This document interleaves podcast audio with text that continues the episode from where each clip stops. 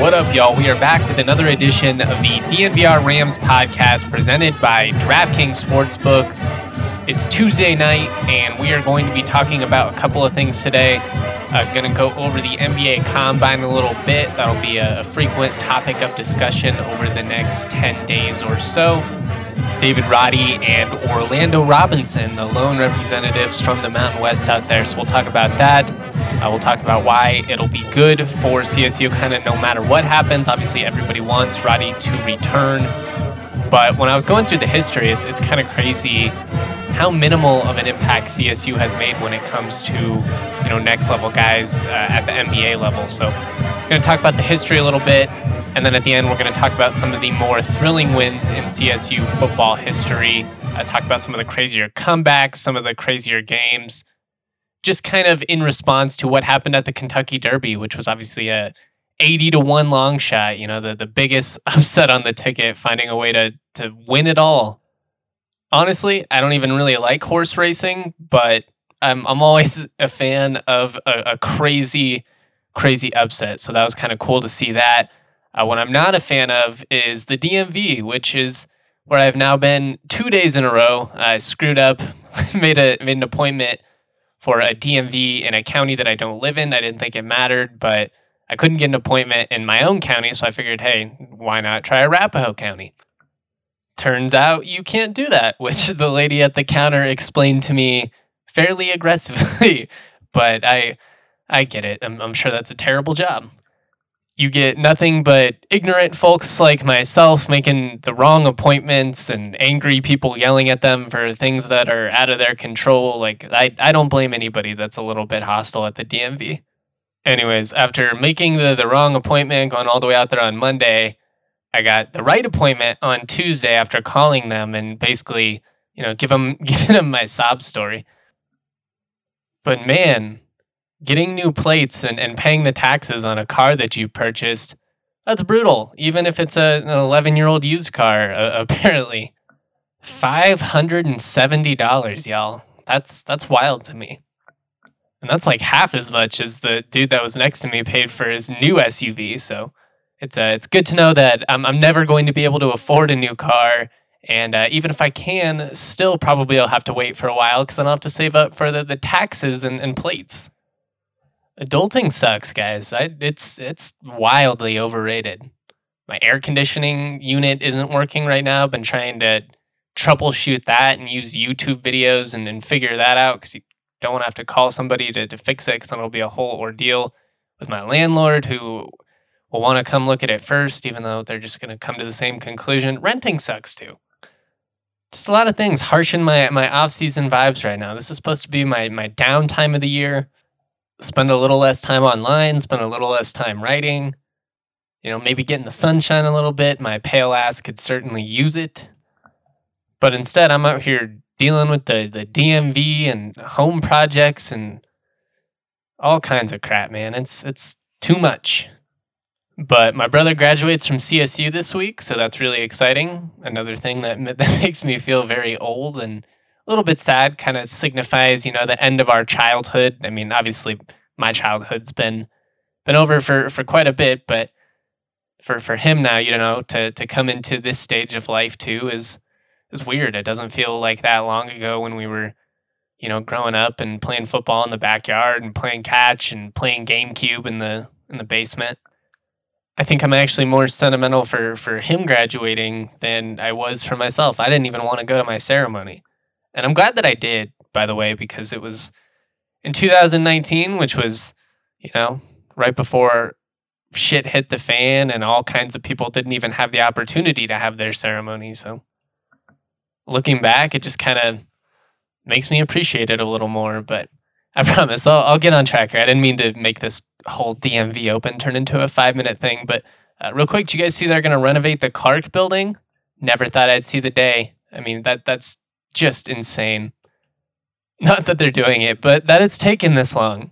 I get it. They had to make other buildings because you're when you're remodeling this and you know doing the construction, you're gonna have to relocate all these classes. So they had to have places to to put all these classes, but it's just crazy. I was in college for a long time.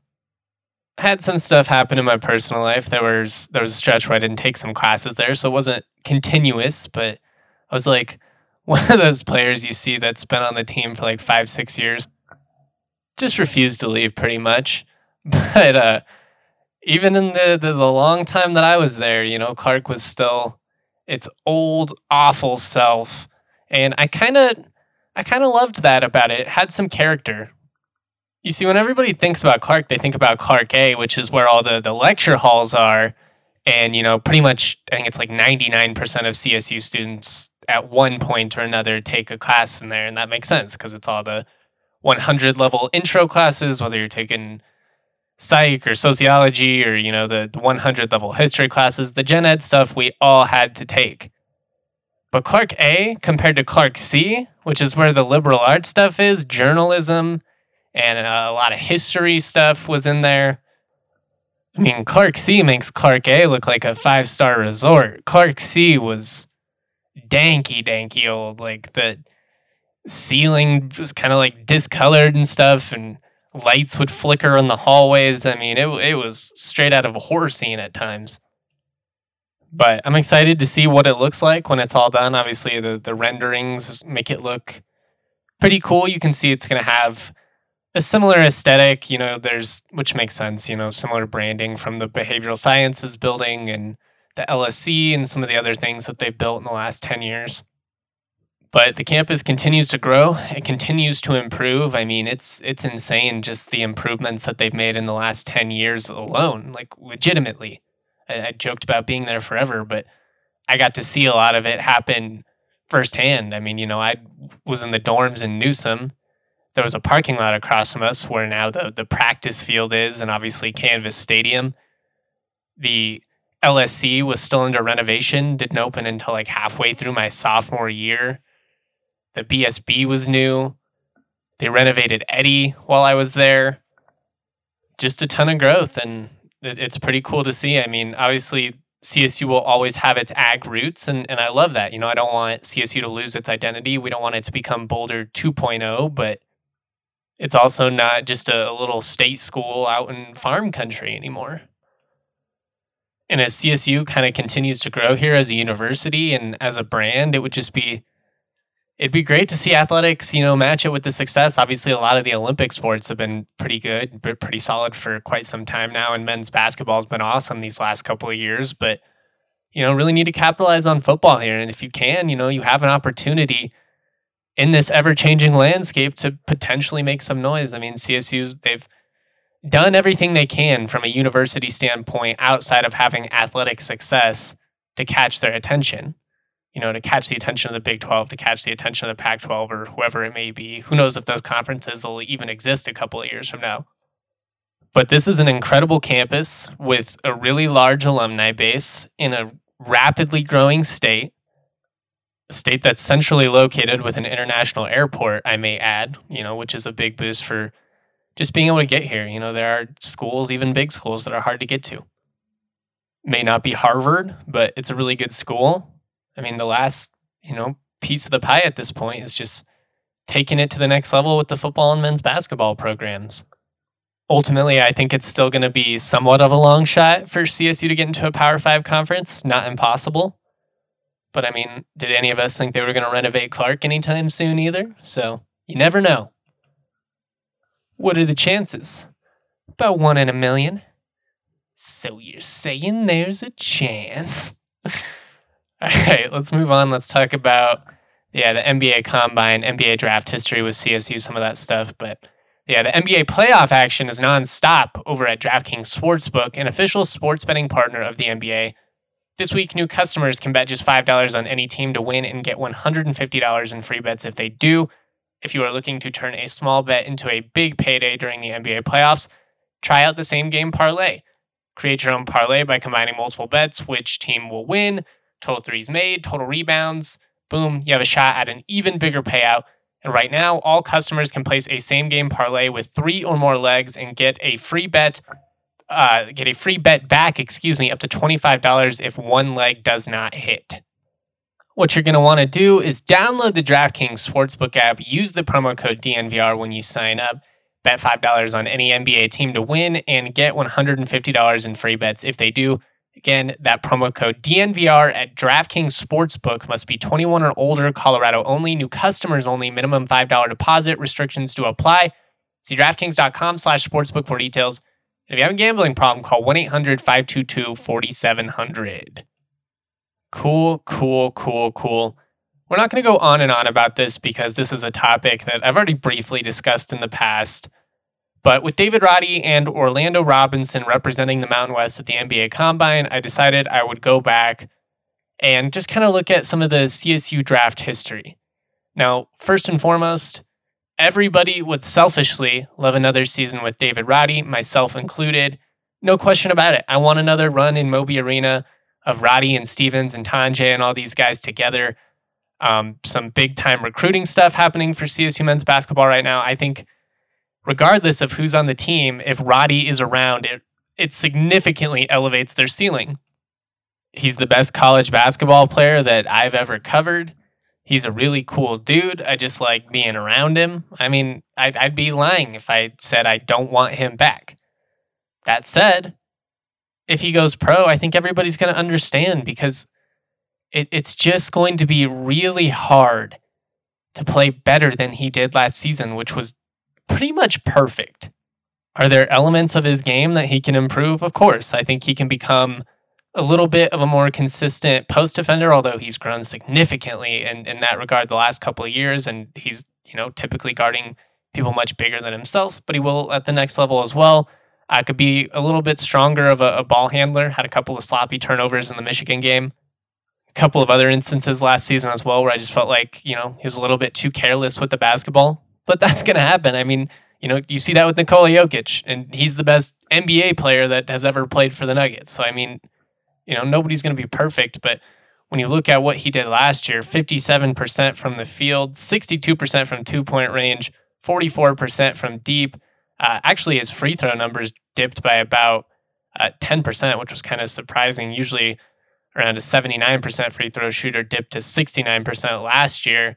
But his rebounding, seven and a half per game, his assists were up, his steals were up, his blocks were up, his turnovers were right around where they were. So again, you know, I felt like there were a couple times where he was a little too sloppy, but overall, when you're only turning the ball over about twice a game, when your usage rate is as high as David's is, that's great.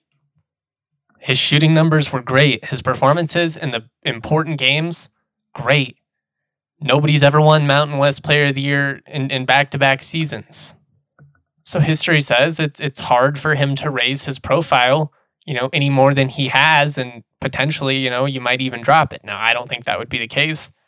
I, I don't think he's going to play worse. His numbers might go down a little bit just because some of those shooting figures were were insane, and I think this is going to be a pretty skilled team. And I, you know, I expect to see Jalen Lake rise. I like some of the guys that they're bringing in on the recruiting front, but that's a whole you know different side tangent.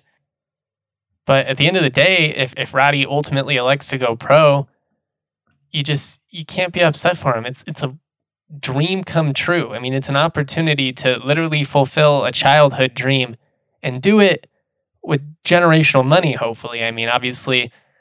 I think that's kind of the the big thing that'll be interesting to see what happens. You know, do NBA teams view him as a first round prospect or as a second round prospect? In some cases, if, if you're drafted early enough in the second round, there's some guaranteed money there. But typically speaking, if you're not going to be a first round pick, you know, there's not a whole lot of guarantees and you might end up playing in the G League. And that could work out in the end. But what also could work out is him coming back and, you know, CSU potentially winning the Mountain West. Although, you know, San Diego State, they are looking scary. They have added some legit talent some really legit talent. Wyoming and Boise looking good as well. I think New Mexico is going to be really solid. I think Utah State's going to be good. It's going to be a really good conference next year. It's going to be uh, really, really fun. I want to see Roddy compete in it. But if he decides to go pro, that's exciting for him, and everybody should be stoked for him. And ultimately, you know, again, it, it would be good for CSU basketball and its profile on a national level. I mean, the Rams haven't had anyone drafted since Colton Iverson in 2013. That's almost a decade and he had like a cup of coffee in the summer league, and, and that was it. There have only been 22 CSU basketball players drafted ever, and 13 of them were before 1975. Only three players drafted since 1990. of those 22 players drafted, again, 13 before 75, only three since 1990, six have officially logged more than a season of service time. So out of the 22 drafted, six actually, you know, made a any type of substantial uh, impact, had a career where they were on a team for, you know, multiple years. Roddy getting drafted would be unique for CSU and, you know, him actually being successful in the NBA and I I do think he is an NBA player would you know, be even more unique based on what's happened in the past. But the reason that it would be good for CSU, and you know, at least you know in the the big picture, is that you can say Roddy could have gone to Big Ten programs out of high school. He didn't. He came to CSU. He got a ton of playing time early, which is huge. You know, guys want to play. He got coached up. He got developed, and ultimately, you know, became an NBA draft pick as a CSU Ram. Going to NCAA tournaments, sending guys to the NBA, you know, being able to get drafted coming out of your program. That's huge for teams in the Mountain West. You don't think San Diego State uses that as a selling point? You don't think that's a big point, a big reason why they're able to constantly land guys over Pac 12 programs and, you know, high major teams? David Roddy getting selected in the NBA draft, first or second round, just getting drafted, would be an indication of the significant progress that CSU has made as a basketball program in the last decade. And that's pretty impressive, especially when you consider, you know, the fact that they basically had to burn the whole thing to the ground halfway through. So I'll be bummed, you know, if, if we don't get to see David Roddy play another game in, in Moby Arena my gut still says he, he's going to come back. Uh, has had some workouts for a couple of teams now. Worked out for the Denver Nuggets, who actually really like him a lot. Um, the the Minneapolis Star reported that he also worked out for the Houston Rockets. But either he's going to go pro this year, and it, it's going to be, you know, a, a signal of the growth that CSU has made. It's going to be really exciting for David, or he's going to come back, and it'll also be, you know, kind of a signal of of CSU's growth because you know, a guy like David, he could play anywhere in the country. He could transfer up if he wanted to. So could Isaiah, for that matter. A lot of these guys on, on the team could play elsewhere. But the most talented, the most impactful players on, on the team, you know, they've wanted to stick around. They've wanted to, you know, keep building this and, you know, keep making a run at it. And it's just been really cool. So I just I just kind of wanted to go through some of the history and, and kind of give some further context of, you know, why Ram fans they just got to keep an open mind. Obviously, we all want to see another NCAA tournament run, and I think David Roddy coming back makes that significantly more likely. If he goes pro, though, still good for the program. And quite honestly, there's still going to be a lot of talent on this team. I think it just changes. I think you'd see Isaiah, you know, produce a, a lot more offensively, just take more shots. He's still going to be a guy that facilitates for everyone, but I think you would see a big rise at a at a Jalen Lake, and then you know some of these other guys that are coming in from a from the recruiting trail. Cartier is a, a guy that can score at all three levels. You know, the CSU got a commitment this morning. I don't want to spoil it. I know I tweeted, you know, they, they got a commitment, but I, I want to at least give him the opportunity to announce it under his own terms. Uh, everybody's different when it comes to that. Personally, I think it's a little little lame, especially when you see, you know, college basketball reporters with like hundreds of thousands of followers. It's like, do you really need that scoop, bro? You can't let the guy have his moment. But Ram fans are going to be excited about this pickup. An athletic two guard with a ton of experience, uh, sharp shooting three point guy. Really, really excited. Uh, honestly, exactly what the Rams need. Still could use another wing, maybe another forward. A five would be great too, but you know, easier said than done. Uh, but as far as David Roddy goes, I think no matter what happens, it's it's going to be exciting for him, and it's going to be, you know, kind of good for CSU, at least in the big picture. All right, we're going to finish up here with just a couple of minutes of, of going over some of the crazier moments in CSU football history. I went on Twitter and asked you guys to give your best. We're going to go through some of those responses. But I want to shout out the homies over at Sexy Pizza.